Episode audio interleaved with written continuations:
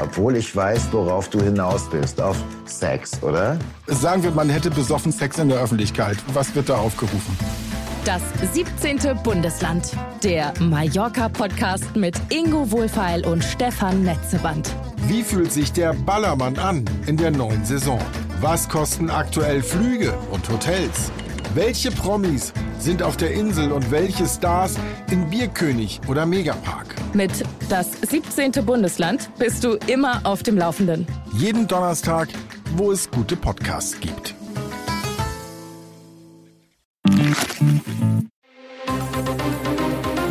Das Bild News Update. Es ist Mittwoch, der 17. Januar und das sind die Bild Topmeldungen. Kopfschuss vom Ex im Supermarkt. Aldi-Kassiererin ahnte, dass sie ermordet wird. Warum die Handballpleite gegen Frankreich besonders bitter ist. Entscheidet Taylor Swift die US-Wahl? Monatelang wehrte sich Aldi-Kassiererin Eisel I. verzweifelt gegen die Nachstellungen ihres Ex-Freundes Plamen P. Bis er am Montagabend gegen 19.15 Uhr den Supermarkt in Mörfelden-Walldorf in Hessen betrat, in den hinteren Bereich des Ladens ging und sie tötete. Anschließend erschoss sich P. selbst. Bild hat mit Eisels Bruder und auch ihrem besten Freund gesprochen. Sie war meine einzige Schwester. Sie war so ein lebenslustiger, lebensfroher und freundlicher Mensch. Eisel arbeitete hart für ihre Einbürgerung, lernte Tag und Nacht Deutsch. Sie war mit Leib und Seele Verkäuferin und sehr beliebt, erzählt ihr Bruder. Immer wieder habe der Ex seiner Schwester nachgestellt, so sehr, dass Eisel verzweifelt war. Ihr bester Freund berichtet gegenüber Bild, er hat sie kaputt gemacht. Er hat sie nicht in Ruhe gelassen. Sie sagte zu mir, Irgendwann gehe ich zur Arbeit und komme nicht mehr heim. Der kommt und bringt mich um. Selbst mir ist er schon hinterhergegangen. Er unterstellte mir ein Verhältnis mit Eisel. Eine bittere Pleite. Die deutschen Handballer verlieren das dritte EM-Vorrundenspiel, unterliegen Frankreich mit 30 zu 33. Dabei halten unsere Jungs im Berliner Hexenkessel vor rund 13.000 Fans, die ihr Team permanent anfeuern, lange mit. Doch die Niederlage schmerzt gleich doppelt. Mit einem Erfolg hätte sich das DHB-Team neben dem Gruppensieg auch die ersten zwei Zähler für die Hauptrunde sichern können.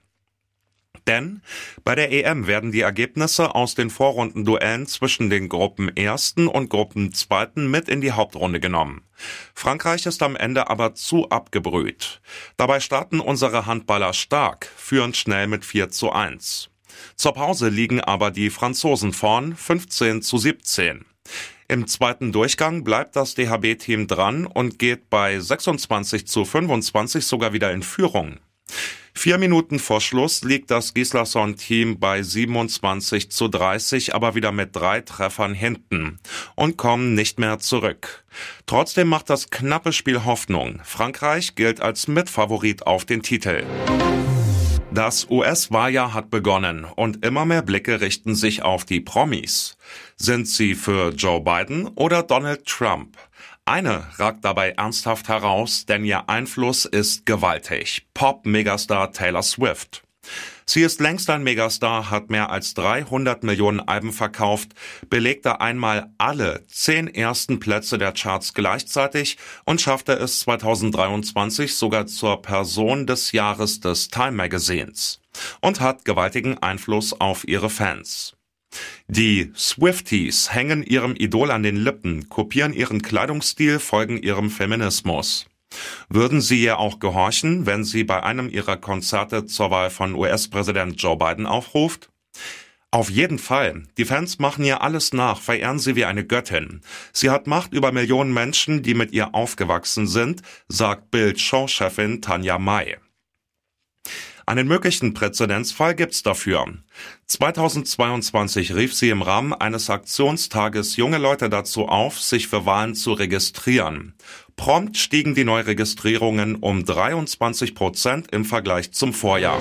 Knallt die Bundesregierung schon bald auseinander? Die innerparteiliche Mitgliederabstimmung hat die FDP haarscharf überstanden. Jetzt erhebt einer der wichtigsten FDP-Politiker die Stimme gegen die Ampel. FDP-Vize Wolfgang Kubicki zweifelt, dass die Ampelkoalition die nächsten zwei Jahre überlebt. Er sagte den Nürnberger Nachrichten, der Spirit, der zum Start der Ampel da war, löst sich auf. Es ist für viele Menschen keine gemeinsame Richtung mehr erkennbar. Und er sieht schwarz. Wenn das so bleibt, prophezeit er, dass die Proteste im Land zunehmen. Kubicki, dann werden die Fliehkräfte in der Ampel so stark, dass mir langsam Zweifel kommen, ob es bis zur Bundestagswahl 2025 hält. Ich kann meiner Partei jedenfalls nicht raten, nach der Bundestagswahl noch einmal mit den Grünen zu koalieren. Rums. Schuld daran sind für die FDP-Ikone die drei unterschiedlichen Vorstellungen der Ampel, wie man einen Staat organisiert. Kubicki, wir haben nun ein Vierteljahr, um zu versuchen, den Spirit des Anfangs wiederherzustellen. Was für ein Gewinn! Ein Lottospieler oder eine Tippgemeinschaft aus Norwegen hat den mit 120 Millionen Euro gefüllten Euro-Jackpot geknackt. Mit den Gewinnzahlen 6, 19, 32, 39, 42 und den beiden Eurozahlen 4 und 9 lag nach 16 Ziehungen ohne Hauptgewinn erstmals wieder ein Spieler oder eine Tippgemeinschaft richtig, wie Westlotto am Dienstag nach der Ziehung in Helsinki mitteilte. In der Geschichte dieser Lotterie gab es bereits zwei deutsche Lottospieler, die sich die 120 Millionen gesichert haben. Ein Gewinner kam dabei aus Schleswig-Holstein im Juni 2023 und einer aus Berlin im November 2022. Die beiden halten damit den deutschen Gewinnrekord. Der erste Gewinn über 120 Millionen Euro ging im Juli 2022 nach Dänemark. Mehr geht nicht, denn die Europäische Lotterie mit 18 Teilnehmerländern ist bei 120 Millionen Euro gedeckelt. Jeder zusätzlich gespielte Euro fließt in die nächste Gewinnklasse. Die Gewinnwahrscheinlichkeit beim Euro-Jackpot liegt bei 1 zu 140 Millionen. Glück muss man haben. Und jetzt weitere wichtige Meldungen des Tages vom Bild Newsdesk. Hertha BSC steht unter Schock. Der Zweitligist teilte am Dienstag mit, dass Präsident Kai Bernstein im Alter von 43 Jahren unerwartet verstorben sei. Weiter heißt es, der gesamte Verein, seine Gremien und Mitarbeitenden sind fassungslos und zutiefst bestürzt. Und die Hertha-Familie trauert mit Kais Hinterbliebenen und ist in dieser schweren Zeit in Gedanken bei seiner Familie, seinen Freunden und Wegbegleitern. Zahlreiche Zweitliga- und Bundesliga-Clubs sprachen der Familie Bernstein über Ex, ehemals Twitter, ihr Beileid aus. Der HSV etwa schrieb, Ruhe in Frieden, Kai Bernstein. Wir sprechen unser Mitgefühl seiner Familie, seinen Angehörigen und seinen Freunden aus. Noch am Donnerstag war Bernstein zur Hertha-Mannschaft ins Trainingslager in die Nähe von Alicante in Spanien gereist, zeigte sich dabei sehr gut gelaunt. Der Präsident war bei Fans und im Club sehr beliebt. Bevor er sich am Sonntag früh verabschiedete, umarmte er jeden Einzelnen. Anders als die Mannschaft, die zwölf Stunden für die Rückreise nach Berlin brauchte, hatte Bernstein einen Direktflug, landete um circa 16 Uhr. Am Montag soll er gegen 23 Uhr ins Bett gegangen sein. Am Dienstagmorgen soll er dann nicht mehr aufgewacht sein. Aktuell wird ein Herzinfarkt als Todesursache vermutet.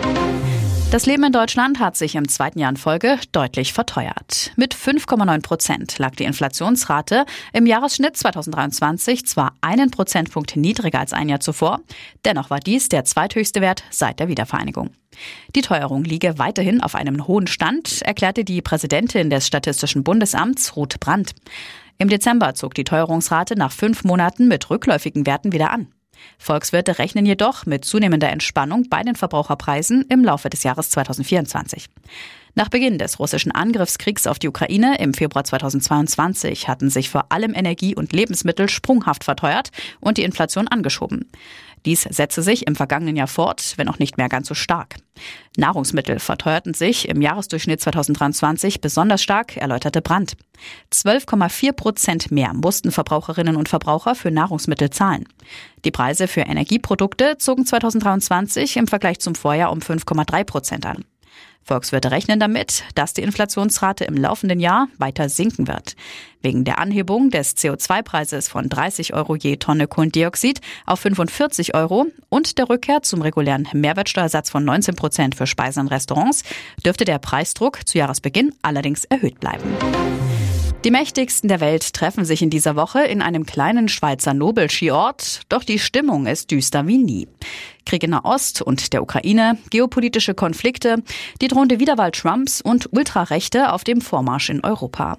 Mit schwierigen Vorzeichen startete am Dienstag in Davos das Weltwirtschaftsforum. 2800 Teilnehmer, Konzernchefs, Superreiche aus 120 Ländern, 60 Staatsoberhäupter. Vertrauen wieder aufbauen. Das Thema des 54. Weltwirtschaftsforums klingt angesichts der vielen Probleme sehr hoffnungsvoll. Topökonom und IFO-Präsident Professor Clemens Fuß zu Bild. Der kritische Ton prägt das Weltwirtschaftsforum in Davos dieses Jahr besonders. Was wir im Moment in der Weltwirtschaft sehen, ist eine Abwendung von dem Zeitalter der internationalen Kooperation. Geopolitische Konflikte sorgen dafür, dass Protektionismus zunimmt. Wirtschaftsminister Robert Habeck trat am Dienstagmorgen vor die Presse. Wir brauchen als Weltgemeinschaft Zusammenarbeit, mehr Kooperation, mehr Vertrauen und Wiederaufbau von multilateralen Institutionen, sagte Habeck. Das Schlimmste wäre Kleinstaaterei, Grenzen hochziehen, jeder kocht sein eigenes Süppchen.